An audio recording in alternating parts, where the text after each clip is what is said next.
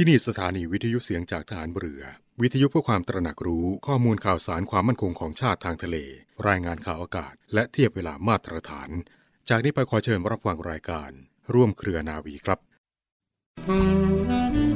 อัญเชิญฤทธิ์พระไตรรัตน์กุศลสัตว์สโมสรถวยเทพ ผู้ธรรมทร ทั้งเดชบุญ พระบารมี คุ้มองค์ อนงนาถ ให้ผ่องผาด พิสิทธิ์สีกเกษมพิพัฒน์สวัสดี ดังราชนาวี ถวายพระพร ด้วยกล้าวด้วยกระหม่อม ข้าพระพุทธเจ้า ข้าราชการกองทัพเรือ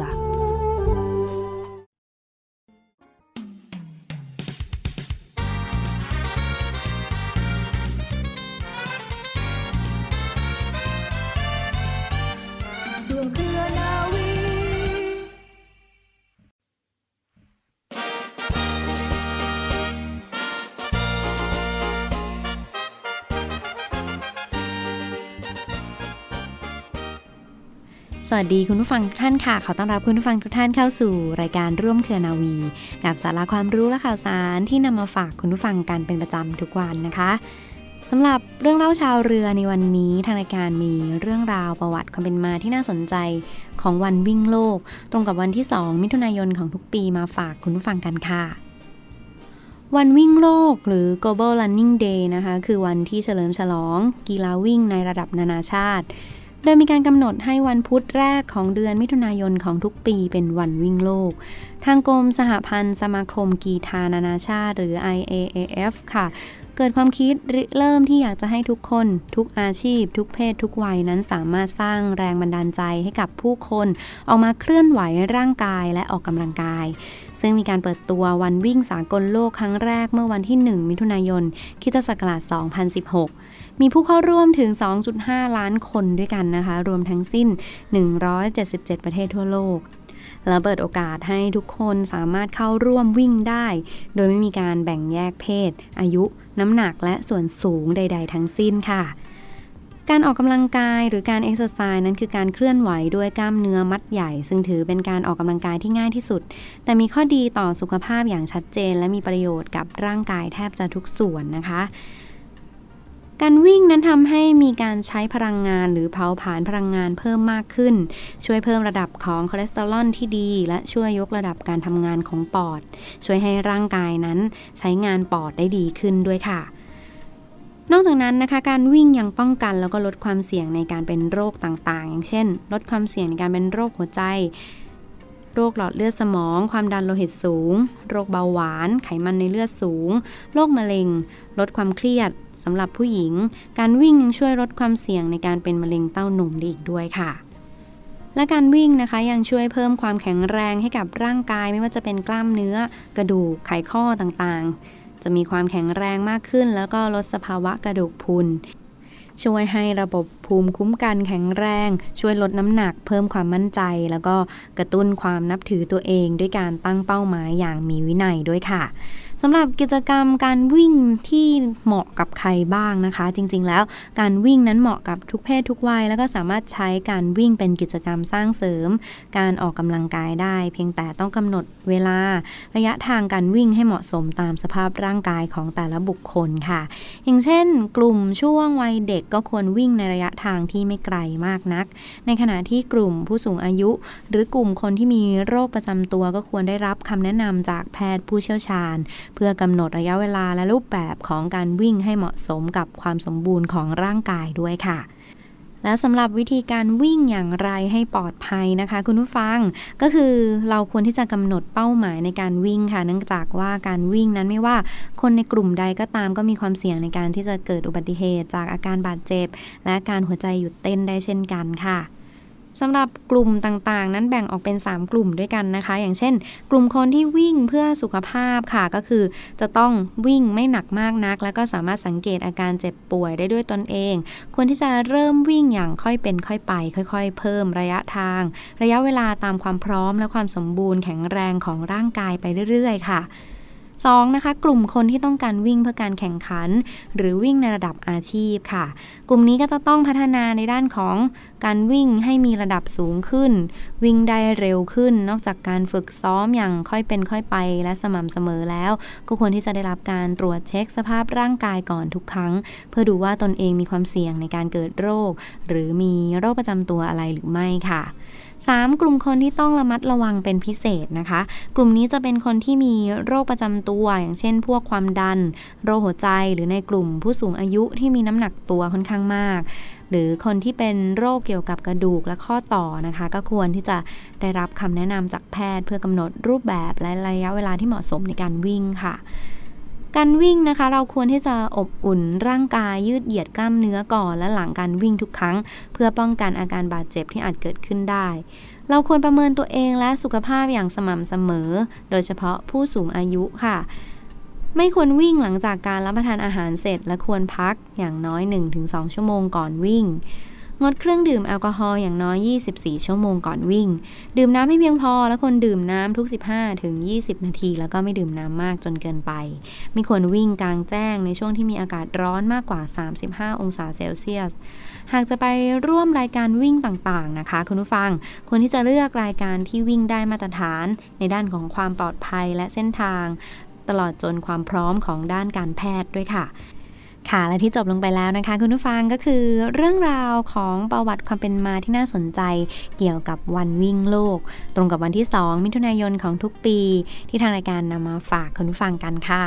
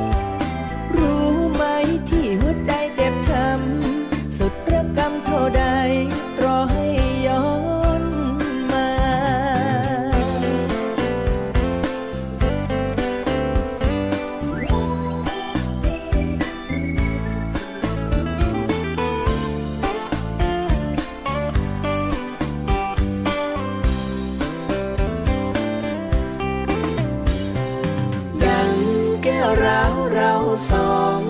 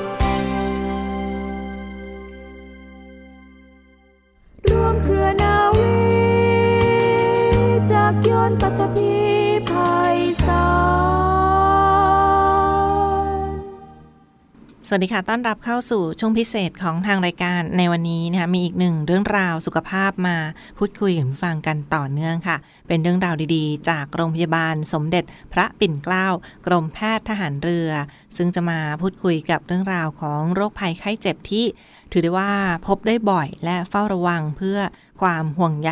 กับคุณฟังกันในช่วงนี้นะคะ วันนี้ทางรายการได้รับเกียรติเป็นอย่างสูงจากคุณหมอ นาวโทหญิง แพทย์หญิง พัชราพร หวังวรวิทย์ คุณหมอจักษุแพทย์ ด้านจอประสาทตาและวุ้นตา จากโรงพยาบาลสมเด็จพระปิ่นเกล้ากรมแพทย์ทหารเรือค่ะ ท่านกรุณามาร่วมพูดคุยกับเราในวันนี้ สวัสดีค่ะ คุณหมอค่ะ ค่ะ สวัสดีค่ะ ค่ะวันนี้เราก็จะมาพูดคุยกันถึงโรคที่พบได้บ่อย และเป็นโรคอันดับต้นๆของผู้ป่วยในประเทศไทยนะคะสำหรับโรคเบาหวาน ซึ่งถือได้ว่าเป็นอีกหนึ่งโรคที่ถ้าเราควบคุมได้ดี ก็จะสามารถใช้ชีวิตและลดโอกาสเกิดภาวะแทรกซ้อนต่างๆ ของโรคตามมาได้เช่นเดียวกัน ภาวะเบาหวานขึ้นตา หรือว่าภาวะเบาหวานขึ้นจอประสาทตาค่ะคุณฟังคะเป็นอีกหนึ่งอาการที่อาจจะเกิดตามมาจากการเป็นโรคเบาหวาน ซึ่งวันนี้คุณหมอก็จะมาพูดคุยกันก่อนในเบื้องต้นว่า โรคเบาหวานคืออะไรและมีสถิติที่ผ่านมาเป็นอย่างไร พบบ่อยแค่ไหนในเมืองไทยค่ะ เกี่ยวข้องกับอาการเบาหวานในครั้งนี้ค่ะ ค่ะ ข้อมูลจากกรมควบคุมโรคปี 2564 เราพบว่าอุบัติการโรคเบาหวานเนี่ยเพิ่มขึ้นอย่างต่อเนื่องในประชากรไทยนะคะ มีผู้ป่วยรายใหม่ประมาณ 300,000 คนต่อปี และมีผู้ป่วยเบาหวานที่ลงทะเบียนอยู่ในระบบ 3.2 ล้านคน โดยผู้ป่วยเบาหวานเนี่ยถ้าคุมระดับน้ำตาลในเลือดให้อยู่ในเกณฑ์ไม่ได้ ก็จะทำให้เกิดโรคหลอดเลือด และระบบประสาทที่เสื่อมลง เกิดภาวะแทรกซ้อนของระบบต่างๆ ตามมา กลุ่มภาวะแทรกซ้อนของหลอดเลือดขนาดใหญ่ได้แก่ แผลเบาหวานที่เท้า โรคหลอดเลือดสมอง โรคหลอดเลือดหัวใจ ส่วนกลุ่มภาวะแทรกซ้อนของหลอดเลือดขนาดเล็ก เช่น โรคไตจากเบาหวาน ภาวะเบาหวานขึ้นจอประสาทตา ซึ่งพบว่าเป็นภาวะแทรกซ้อนที่พบบ่อยถึงร้อยละ30 ของคนไข้ผู้ป่วยเบาหวานในไทยค่ะ ค่ะนั่นก็เป็นประเด็นของผู้ป่วยเบาหวานในประเทศไทยที่ถือได้ว่าพบอย่างต่อเนื่องนะคะจากสถิติที่ผ่านมา และก็พฤติกรรม การบริโภค พฤติกรรมการใช้ชีวิตของคนไทย เสี่ยงต่อการเป็นโรคเบาหวานได้เช่นเดียวกัน ดังนั้นค่ะก็มีข้อมูลจากกรมควบคุมโรคที่ผ่านมาที่ พบว่ามีสถิติโรคเบาหวาน และมีโรคแทรกซ้อนต่างๆ ตามมาจากโรคเบาหวานกันด้วยนะคะ เรียนถามคุณหมอเพิ่มเติมค่ะ ถึงอีกหนึ่งประเด็นว่าโรคเบาหวานก็เป็นโรคที่พบได้บ่อยและใกล้ตัวของเราทุกคน ดังนั้นค่ะอาการที่แทรกซ้อนมาจากโรคเบาหวาน อย่างเช่น ภาวะเบาหวานขึ้นตา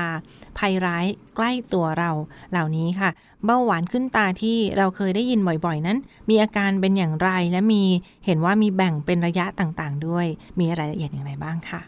ค่ะ ภาวะเบาหวานขึ้นจอประสาทตานะคะ เกิดจากระดับน้ำตาลในเลือดที่สูงผิดปกติจากโรคเบาหวาน ในส่วนนี้เนี่ยจะทำให้ผนังหลอดเลือดฝอยเสื่อมทั่วร่างกายของเรา รวมไปถึงเส้นเลือดที่จอประสาทตาเราด้วย สิ่งที่เกิดตามมาก็จะทำให้เกิดเลือดออก หรือว่าสารต่างๆ รั่วซึมออกมาที่บริเวณจอประสาทตา ส่งผลต่อการมองเห็นค่ะ ภาวะเบาหวานขึ้นจอประสาทตาแบ่งออกเป็น 2 กลุ่มใหญ่ ๆนะคะ ในกลุ่มแรกก็คือกลุ่มที่ยังไม่มีภาวะเส้นเลือดงอกใหม่ ซึ่งก็คือเบาหวานขึ้นจอประสาทตาระยะที่ 1 2ถึง3ค่ะ ระยะแรกเนี่ยเราถือว่าเป็นระยะแค่มีจุดเลือดออกเล็กน้อยนะคะ ในส่วนที่เป็นระยะที่ 2 ก็คือ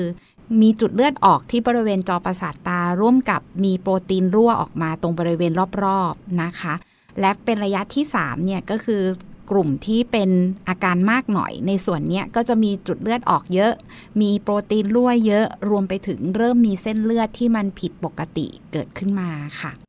ส่วนในกลุ่มถัดไป ซึ่งถือว่าเป็นกลุ่มที่ค่อนข้างรุนแรงก็คือ กลุ่มที่มีภาวะเส้นเลือดงอกใหม่แล้ว ในที่นี้ก็คือเบาหวานขึ้นจอประสาทตาระยะที่ 4 นั่นเองค่ะ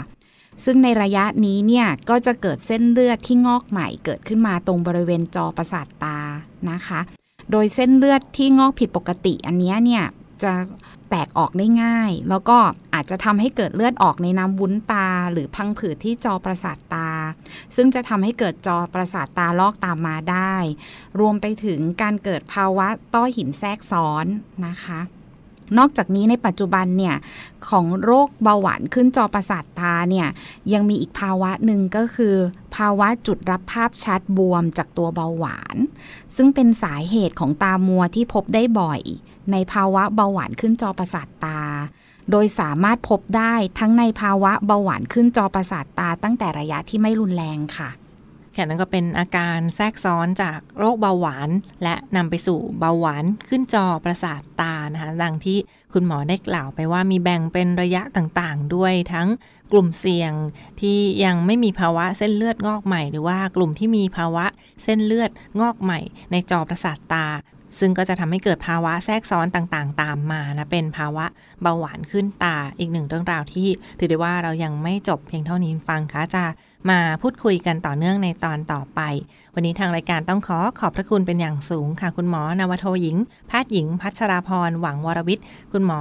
จักษุแพทย์ จากโรงพยาบาลสมเด็จพระปิ่นเกล้า กรมแพทย์ทหารเรือที่กรุณาให้เกียรติมาร่วมพูดคุยกับเราในวันนี้ค่ะ ขอขอบคุณและสวัสดีค่ะ ค่ะ สวัสดีค่ะ บริษัทอู่กรุงเทพจำกัด รัฐวิสาหกิจในความควบคุมของกองทัพเรือ สังกัดกระทรวงกลาโหม มีความประสงค์จะให้เช่าที่ดินริมแม่น้ำเจ้าพระยา ย่านใจกลางเมือง แขวงยานาวา เขตสาทรใกล้รถไฟฟ้า BTS สะพานตากสิน ขนาดพื้นที่ 20 ไร่ 1 งาน 82 ตารางวา เป็นระยะเวลา 30 ปี ด้วยวิธีการประมูลโดยเอกชนผู้ชนะการประมูล สามารถนำที่ดินที่เช่าไปพัฒนาเชิงพาณิชย์ ภายใต้หลักเกณฑ์และเงื่อนไขที่กำหนด ทั้งนี้ผู้สนใจสามารถดูรายละเอียดเพิ่มเติมได้ที่เว็บไซต์บริษัทที่ www.bangkokdoc.co.th หรือติดต่อที่เบอร์ 023078576 ต่อ 105 และซื้อเอกสารข้อมูลการประกวดราคาได้ตั้งแต่วันที่ 1 มิถุนายน 2565 จนถึงวันที่ 15 กรกฎาคม 2565 ในวันและเวลาราชการ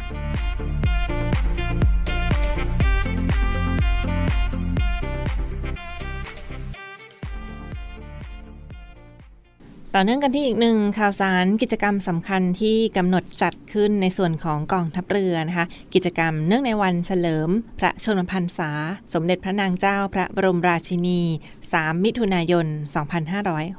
2565 ในส่วนของกองทัพเรือค่ะจัดกิจกรรมเนื่องในโอกาสวันเฉลิมพระชนมพรรษา สมเด็จพระนางเจ้าพระบรมราชินี 3 มิถุนายน 2565 ในส่วนของกองทัพเรือ เพื่อเป็นการแสดงออกถึงความจงรักภักดี ต่อสถาบันพระมหากษัตริย์ ซึ่งการจัดกิจกรรมในครั้งนี้ สอดคล้องกับนโยบายของเหล่าทัพ และในส่วนของมาตรการด้านสาธารณสุขต่อไปค่ะ กิจกรรมในครั้งนี้ประกอบไปด้วยการจัดในพื้นที่ทั้งหมด 7 พื้นที่ในส่วนของหน่วยขึ้นตรงของกองทัพเรือนะคะ พื้นที่กรุงเทพมหานคร ปริมณฑลพื้นที่อำเภอสัตหีบ จังหวัดชลบุรี พื้นที่จังหวัดสงขลา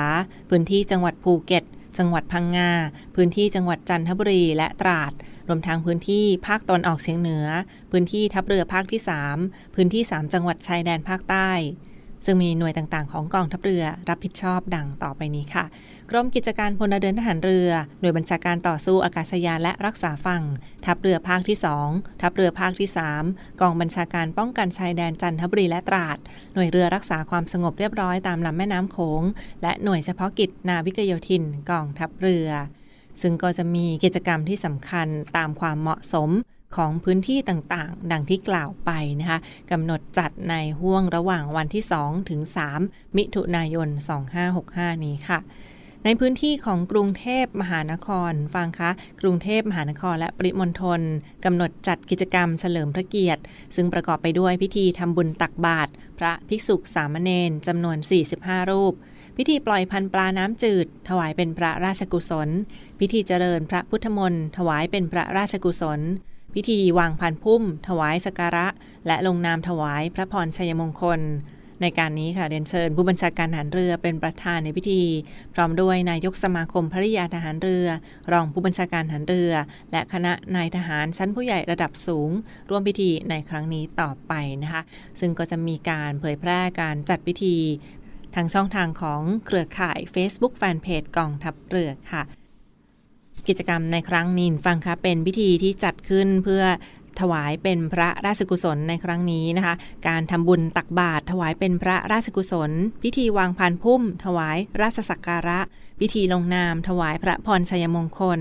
และการจัดกิจกรรมทำความเหมาะสมตามความเหมาะสมต่อไปค่ะ กิจกรรมบริจาคโลหิต ถวายเป็นพระราชกุศล ก็กำหนดจัดเช่นเดียวกันทั้งพื้นที่ส่วนกลางกรุงเทพมหานคร ที่บริเวณหอประชุมกองทัพเรือนะคะ ในวันที่ 2 มิถุนายน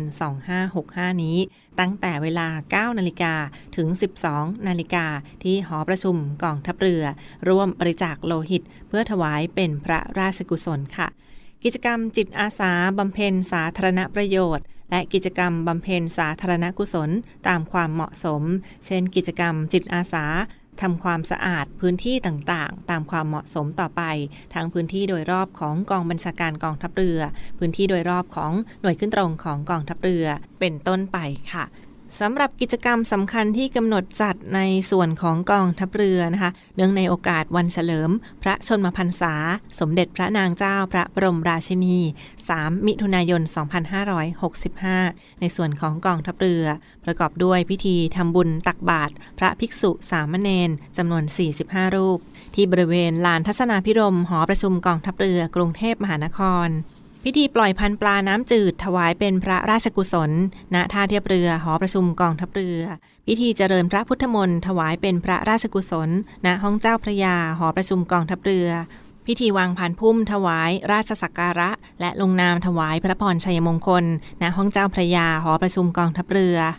และกิจกรรมบริจาคโลหิต ถวายเป็นพระราชกุศลในครั้งนี้ ที่บริเวณหอประชุมกองทัพเรือเช่นเดียวกันค่ะ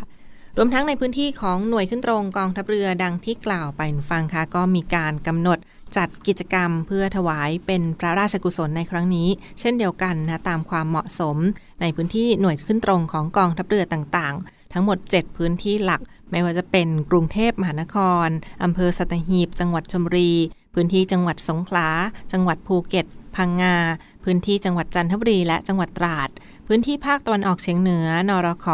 และพื้นที่ 3 จังหวัดชายแดนภาคใต้ค่ะหน่วยขึ้นตรงของกองทัพเรือ ทั้งในส่วนของสอรฟทัพเรือภาคที่ 1 ทัพเรือภาคที่ 2 ทัพเรือภาคที่ 3 กองบัญชาการป้องกันชายแดนจันทบุรีและตราด นรข